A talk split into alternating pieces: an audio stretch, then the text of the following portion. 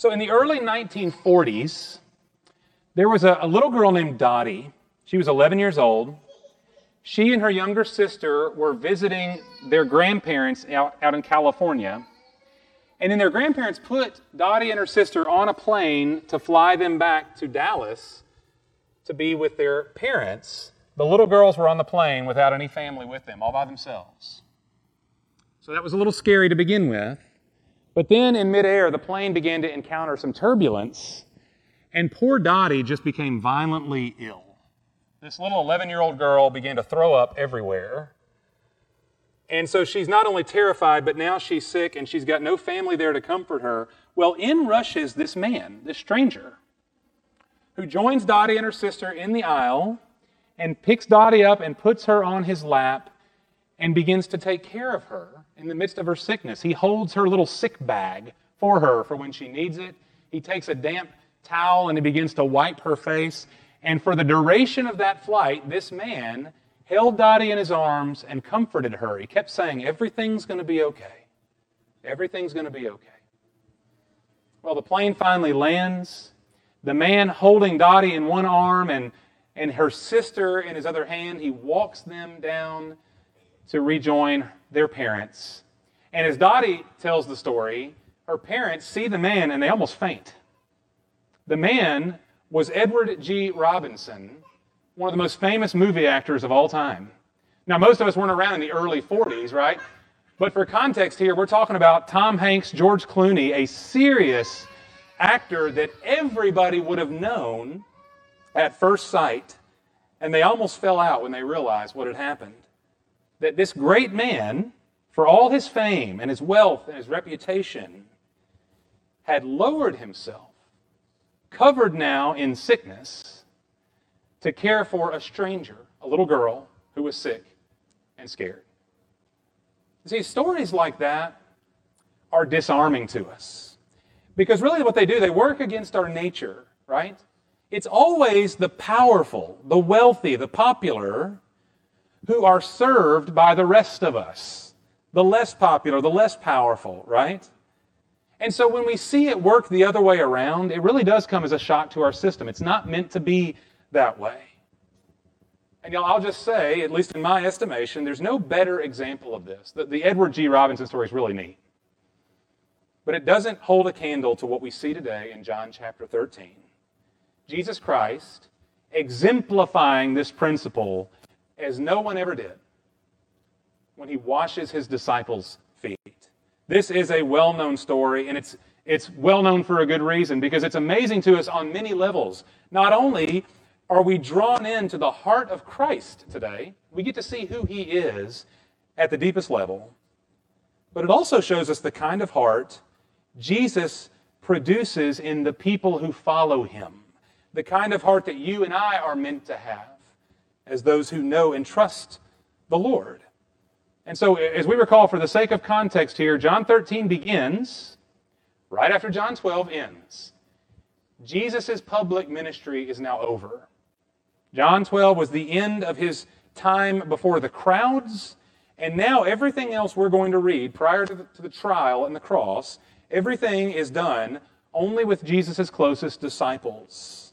And then we'll see Jesus in private prayer with God the Father. Very intimate settings here from now on, okay? So look with me at John 13, beginning in verse 1, as the Apostle John sets the stage for us. He says, Now before the Passover, before the feast of the Passover, Jesus, knowing that his hour had come, that he would depart out of this world to the Father, having loved his own who were in the world, he loved them to the end. During supper, the devil, having already put into the heart of Judas Iscariot, the son of Simon, to betray him, Jesus, knowing that the Father had given all things into his hands, and that he had come forth from God and was going back to God, got up from supper and laid aside his garments, and taking a towel, he girded himself. Something, uh, it's almost easy to miss this little phrase, uh, his hour. We see that in verse 1. Uh, several times now, earlier in, in John, Jesus has made kind of a, a, a, an ambiguous statement. My hour has not yet come. We've seen Jesus say that. Elsewhere, John makes the comment. Uh, like when the authorities wanted to grab hold of Jesus and seize him and do him harm, John says they couldn't lay a hand on him because his hour had not yet come. And what we come to realize is that Jesus' hour throughout the Gospel of John is a reference to his time of death, his suffering on the cross. And that is an event, that time of suffering. God has fixed that event according to his own mind and his will. It's going to happen when God declares it will happen and no sooner. So, all up to this point, the time has not yet come. Well, here we are now at the final Passover meal, where the shadow of the cross looms very large. And John tells us that Jesus knew his hour had come. It's here. His hour to depart out of this world and return to the Father. And y'all, John, of course, states that kind of matter of factly, but when we, when we read that term, his hour, that term is filled with agony and pain and injustice and all the rest of what we see taking place in the death of Jesus. Jesus, when he contemplates his hour, he knows the horror that awaits him. And that's part of what makes this account right here all the more stunning. Beginning with the middle of verse 1, Jesus knows his hour has come to suffer and then depart this world, having loved his own who were in the world, John says.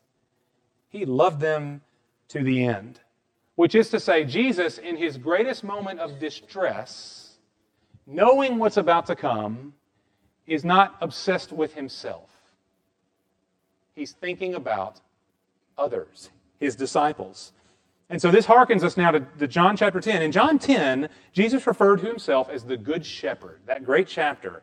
I am the Good Shepherd who lays down his life for the sheep. So we, his followers, are the sheep of the Good Shepherd. And Jesus goes on there to say, I know my own, and my own know me. My own. There's a sense of, of ownership, not as master to slaves, but as father to children, as shepherd to sheep, right? And Jesus knows his own. And here John reminds us that he loves them. Oh, how deeply Jesus loved his own. He loved them to the end, it says. And y'all, that means that not only did Jesus love them to the end of his life, but that he loved them to the fullest extent, to the end.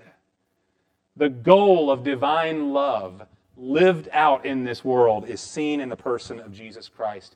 There is no greater love than what is on display in him. He loves us to the full. And y'all, let's just step to the side for just a half a minute and consider the fact that Jesus' love for his disciples was not predicated on their loveliness. Jesus' love for them was not determined by their worthiness.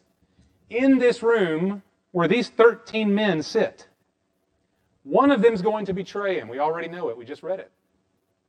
Judas. One of them, the most boastful and brash of them, is going to deny ever knowing him Peter. The rest of them, the scripture says, when push came to shove and the men showed up with clubs and swords and torches to arrest Jesus, they scattered. They ran and abandoned him. So, in other words, these guys are just like us. They're just like all of us. They're human beings. They're not terribly lovable in any given moment, right? And so it should actually come as a comfort to us when we read that Jesus loved them to the end, to the full. Why? Not because of anything that was in them that made them worthy of that love, but he loved them because that's who he is. And y'all, the very same thing is true for you and me. Jesus loves us not because we've earned it, deserved it, or by anything we've done, somehow we've maintained it. No, he loves us because he is love. No matter how unlovely you show yourself to be, Jesus' love for you does not wax or wane. You can't deserve it, you can't lose it. He loves us. Now, it's at this point that something really decisive happens, but it doesn't come as a surprise to us. If we've been reading through the Gospel of John, we already know it's coming. We see it in verse 2. During supper, the devil, having already put into the heart of Judas Iscariot, the son of Simon, to betray him. Now, we're going to talk more about the betrayal next week. It's going to feature more in next week's sermon. But here, y'all, this is, I mean, this, this is not a small detail. The devil is infiltrating Jesus' own ranks, his closest disciples, seeking to bring Jesus down from the inside. What better way to do it? Not from the outside in, but from the inside out. It's a brilliant plan, right? If I was the devil, that sounds like a good plan to me. But in reality, Satan is only playing into God's hands. The, the betrayal of Judas, which leads to the arrest and the trial and then the crucifixion of Jesus, is precisely how God brings salvation to the world. The betrayal was not somehow a derailment of Jesus' real plans, but it was the fulfillment of his plans. And y'all, that's why verse 3 is attached to verse 2. You see, uh, verses 2 and 3 here, Judas, the devil's put it into his heart to betray Jesus. Jesus, knowing that the Father had given all things into his hands, and that he had come forth from God and was going back to God. Now, stop there. The Father has given all things into Jesus' hands, meaning Jesus, in that moment, is in complete control. Someone from his inner circle is about to betray him. How awful, how evil, and it was. But everything is going according to plan. The betrayal is wrong. Judas was wrong, evil to do it. But make no mistake here Jesus will lay down his own life of his own initiative. He's already called his shot, he's already said it. And then he said, No one takes it from me. No one. Not Judas, not Caiaphas, not Pontius Pilate, no one. And so all this divine authority has been given to Christ. He's in control. He is the Son of God. And that's what makes what happens next all the more stunning. What's Jesus going to do now that he's got all this divine authority at his disposal? Well, look again at verse 4. Jesus got up from supper and laid aside his garments, and taking a towel, he girded himself. Then he poured water into the basin and began to wash the disciples' feet and wipe them with the towel with which he was girded. Now, we're going to speak of the meaning of foot washing here in a minute, but just consider the act itself with me. Foot washing was standard practice in ancient Israel because everybody wore open toed sandals. And the roads and the fields were dusty and sometimes muddy. And so when you entered into someone's home, whether your own home or especially the home of a neighbor or a family member, you reclined for a meal, you needed to have your feet clean. You didn't want to track the mud in there. You didn't want to be ritually unclean for the meal, right? So feet had to be washed. But it was a, a miserable, menial task to actually do it. And so it was said among the Jewish rabbis of the day that no Jewish person was allowed to wash feet because it would be beneath him beneath that person's image bearing of God, beneath the glory of God, to make yourself unclean by touching the dirty feet of another. Not even Jewish slaves were permitted to do it. So the only people in certain circles that were allowed to even wash feet to begin with were Gentile slaves, because in the mind of the Jews, Gentiles were unclean already. And therefore they were beneath us. They can do it. And if that should give you maybe a sense of this, that the, that the washing of feet was something that was reserved for only the lowest people on the social ladder. Uh, y'all, one of the churches that we support is, is in Karachi, Pakistan. I, I saw this article very randomly in the New York Times a few months ago that people who work down in the sewers in Karachi, which, as you can imagine, is not just a dirty job, but it actually you know, promotes great sickness and lack of health. It's a horrible, menial thing to do. In Karachi, it says if you want to work in the gutters, you can only do it if you are a Christian.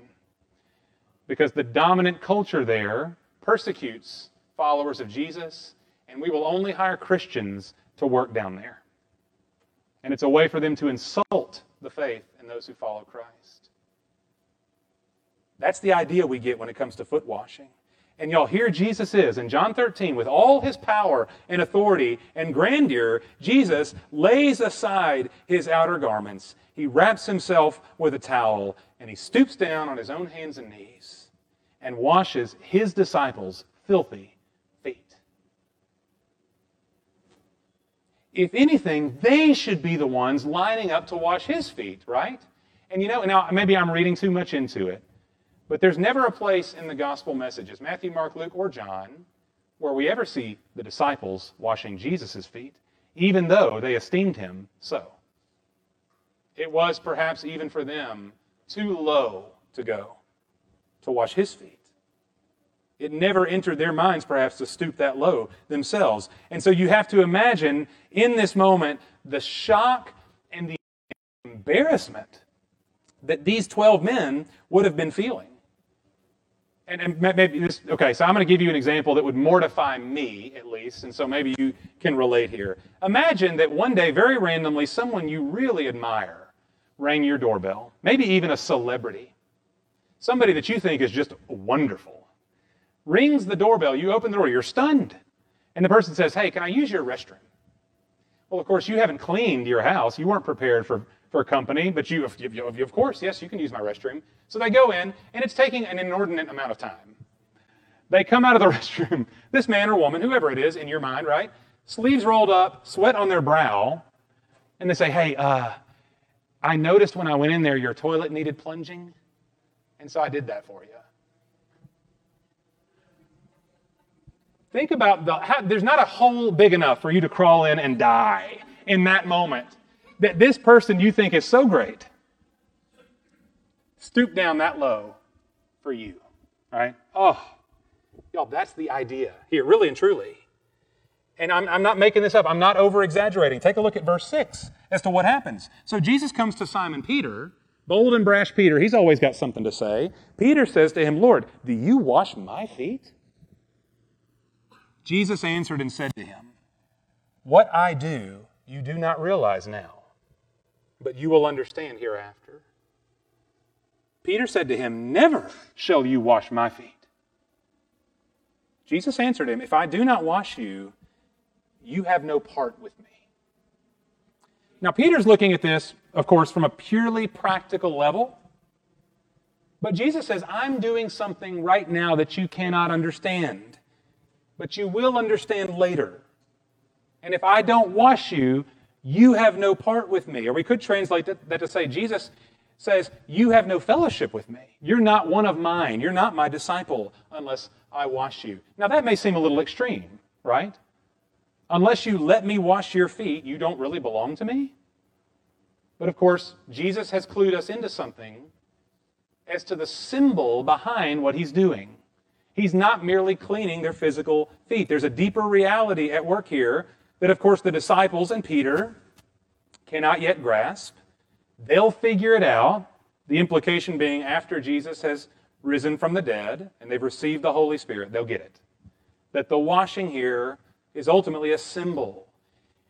Jesus is lowering himself. He's lowering himself down as a servant, but he's about to go way lower than this. What's happening in John 13 doesn't even begin to show the humility of Christ. He's about to take on a cross. And he's going to suffer the condemnation for our sins, for Peter's sins in this case. Meaning, on the cross, what's about to happen, the Father is going to put onto the Son all of the guilt and all of the penalty that everyone else's sins have earned and deserved. Jesus, although he was sinless, bore in his body the sins of you and me. And so the result of that suffering is that undeserving sinners like us, we will be cleansed and washed from all of our sins. We will be washed clean by the sacrifice of Jesus' life. And without that washing, without receiving his grace to cleanse us, we have no fellowship with him. You cannot know God, you cannot follow Christ ultimately, truly, if you don't know him by faith in the forgiveness of sins. And so, maybe to put it more simply, the only way for a person to belong to God is through the cleansing work of Jesus Christ, who has died on our behalf. That's what the foot washing is ultimately a, a big arrow pointing to is a greater act of humility and service and mercy and love, which is not just for the disciples, but for the world. Now, of course, Peter doesn't comprehend this yet. He's taking all of this very literally. If foot washing is what makes me belong to Jesus, look at verse 9. Simon Peter said to him, Lord, then wash not only my feet, but also my hands and my head. If washing is what gets me close to you, then wash all of me. Jesus said to him, He who has bathed needs only to wash his feet, but is completely clean. And you are clean, but not all of you. For he knew the one who was betraying him. For this reason, he said, Not all of you are clean. Eleven of the disciples in this room are already clean, meaning their faith is in Jesus, their sins have been forgiven, but one of you is not clean, and that is Judas. And again, we'll talk more about Judas next week. Uh, but in, in one sense, we see in the, in the foot washing here, Jesus stooping down to wash his disciples' feet. Obviously, Jesus is very humble, and we should admire his humility, right? But he's also, remember what John has already told us in verse 1. He's revealing the extent of his love. He loved them to the end. And so the washing is pointing forward. Unless I wash you, you have no part with me. Unless your sins are forgiven by my grace, then you have no fellowship with the Lord. And so he's pointing them and us to the greater work that he's done for us. We should take great encouragement as we look at that phase of this story. That Jesus Christ would stoop so low and display such a heart to love us not by hovering above us and maintaining his divine distance, because God and man cannot mix. No, he came in all the way to the bottom. The light entered the darkness, John says, and the darkness could not comprehend it. That's how much Jesus has loved us, enough to come down to foot level. But we also said this it's not just an encouragement to us, it's also a great challenge, right? This story is wonderful in the balance here between encouragement and challenge. We don't just look at Jesus here, but we also are meant to look inward. Look at verse 12 with me. So when he had washed their feet and taken his garments and reclined at the table again, he said to them, Do you know what I've done to you? You call me teacher and Lord, and you're right, for so I am. If I then, the Lord and the teacher, washed your feet, you also ought to wash one another's feet. For I gave you an example that you also should do as I did to you. Truly, truly, I say to you, a slave is not greater than his master, nor is one who is sent greater than the one who sent him. If you know these things, you are blessed if you do them. Uh, we mentioned earlier how stories like this one are always uh, startling to us when we see great and powerful people lowering themselves to serve others, not just for a photo opportunity, right? Not just for the tax break, not for anything self serving in that person, but truly someone great lowering, humbling himself or herself to show value to others, to esteem others as more important than themselves. Y'all, when that happens, when we see it happen, when we see a news story, when we see it in front of our eyes, it arrests our attention because we know it's the exception to the rule. Right? That's the exception to the rule. And yet, that's exactly how the disciples view Jesus. How can someone so great lower himself like this to serve us? They can't get over it.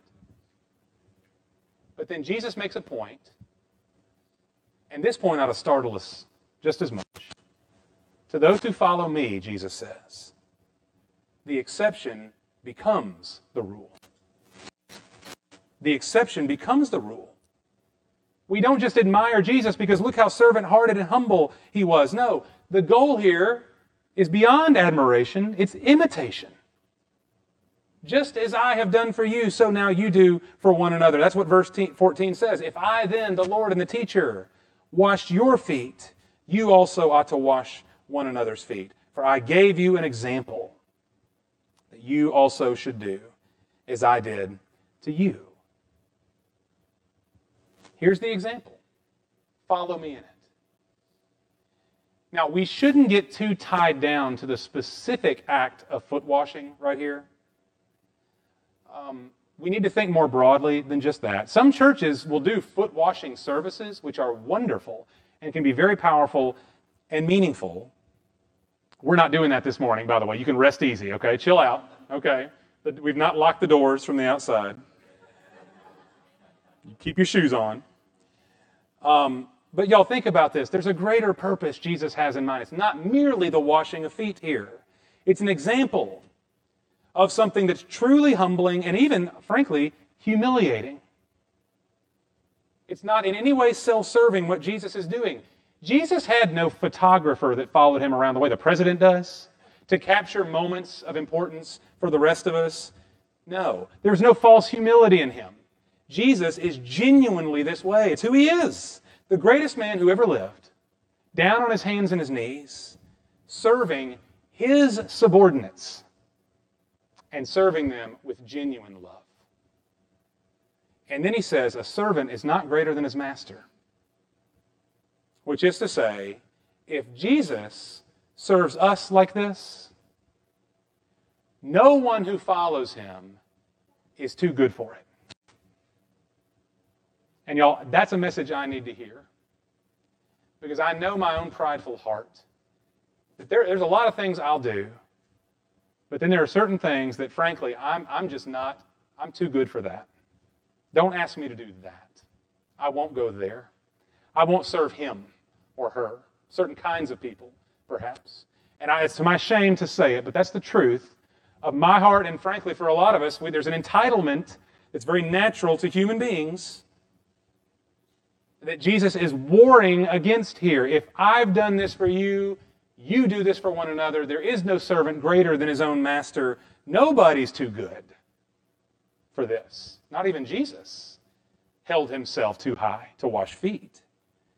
And that's why we say, y'all, in Christianity, the exception becomes the rule. We become a people who humbly serve one another. We are Christians, and therefore we choose lowliness so that others may be esteemed. We seek for the good of our brothers and sisters, even though it means a cost will come to us, perhaps a cost to our own pride or appearances or reputation, but no matter what it is, the cost is not too much because Jesus Christ humbled himself for me and called me to do the same for you.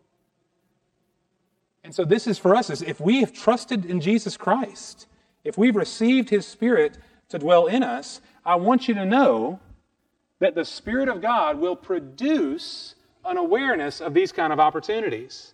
You don't have to wait for a designated service at the church for us to serve each other.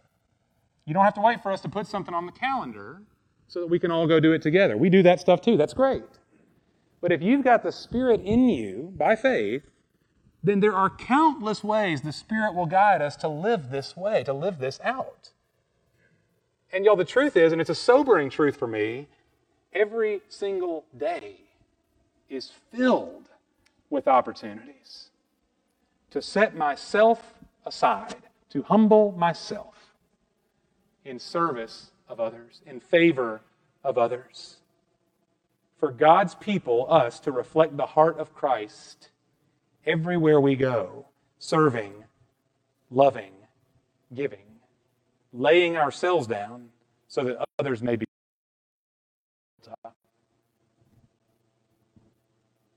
And yet, so often, if there's an entitlement in my heart, or simply an ignorance, because I just, I just, I'm too busy, I've got too much occupying my mind and heart. So often, I just drive right past them. I walk right by them.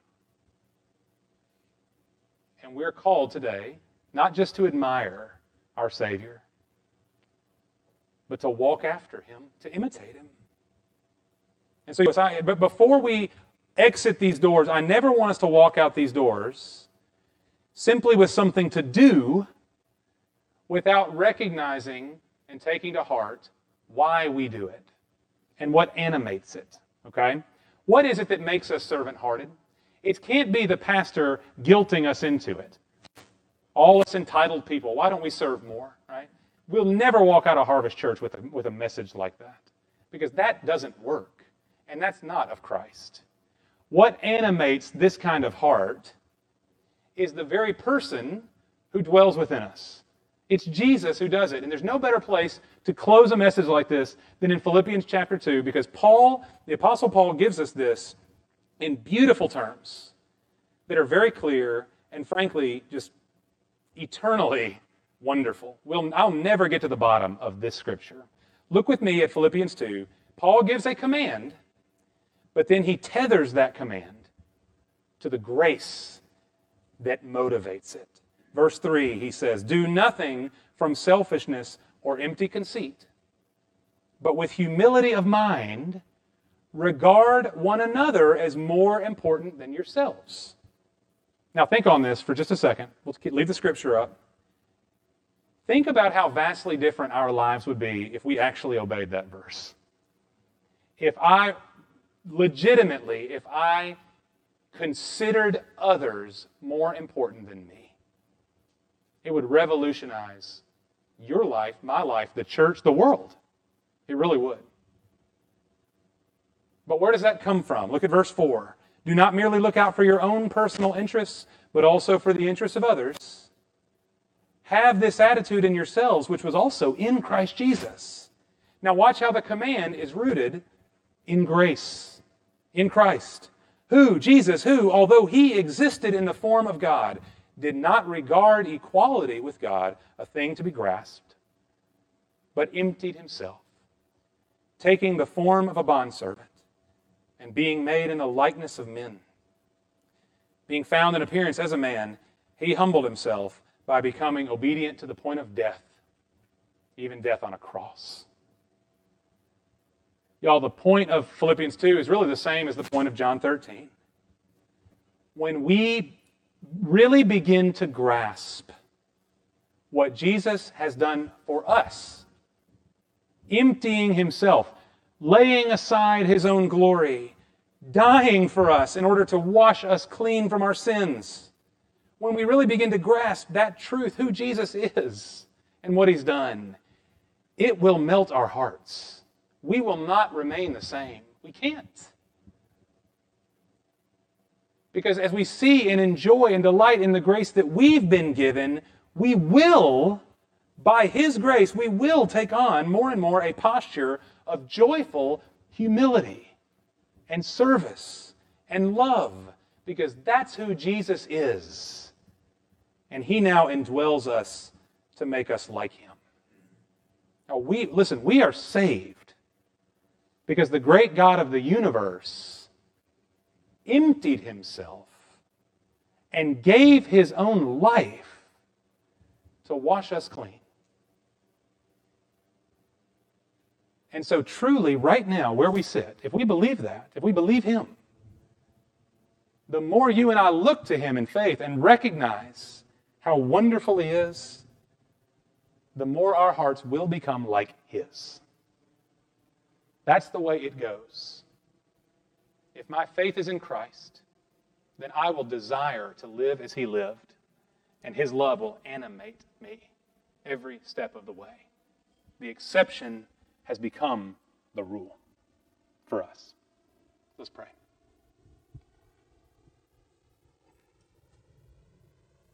Father, would you help us this morning to see it so clearly? And I pray that we would maybe with new eyes, maybe for the first time, see this wonderful grace that we've been given.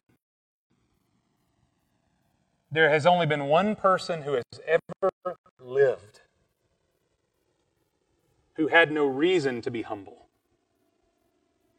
Only one. And he came to us as the humblest of all. Lower, more servant hearted, more self forgetful than all of us combined to the 10th power Jesus Christ. I pray, Father, that we would morning this divine, sinless, wonderful Savior. That we, and, and forgive us, Lord, where we, we just can't picture him this way. It's hard for us to picture him down on his hands and knees serving us. I don't want to picture him that way. I'm like Peter. May it never be that Jesus would do that for me. Father, help us to see that's exactly what he's done. He's lowered himself even to the cross for us. I, pray for anyone in this room or even watching on the internet right now, Lord, if, if there's anyone who has not yet come to know this Savior, Jesus, by faith. Not by our own efforts, but by receiving Him and all He's done as a free gift. I pray, Lord, that you would bring your saving grace to their heart and life right now, that they would receive Christ, to be forgiven of sin and reconciled to you, Lord. And I pray for those of us who know you, Father, that you would stop us in our tracks today. If there's in me any entitlement, uh, any uh, big dealness, like I'm, I'm too good for certain things, then I pray, Father, strike it down in my heart and put it in the grave. If, if any of us, Lord, just will not humble ourselves as Christ did, then, Father, bring us to repentance this morning and show us, Father, it's not a punishment to be called to service. It's not, it's not, it's not humiliation. It's joy to imitate our Savior and to shine His light and show His love to this world around us. It's a joy. Help us to see that so that we might admire our Savior and trust in Him. And, having trusted Him, that we might do as He did. That we might serve others with humble, joyful love. And it's in Christ's name we ask it all. Amen.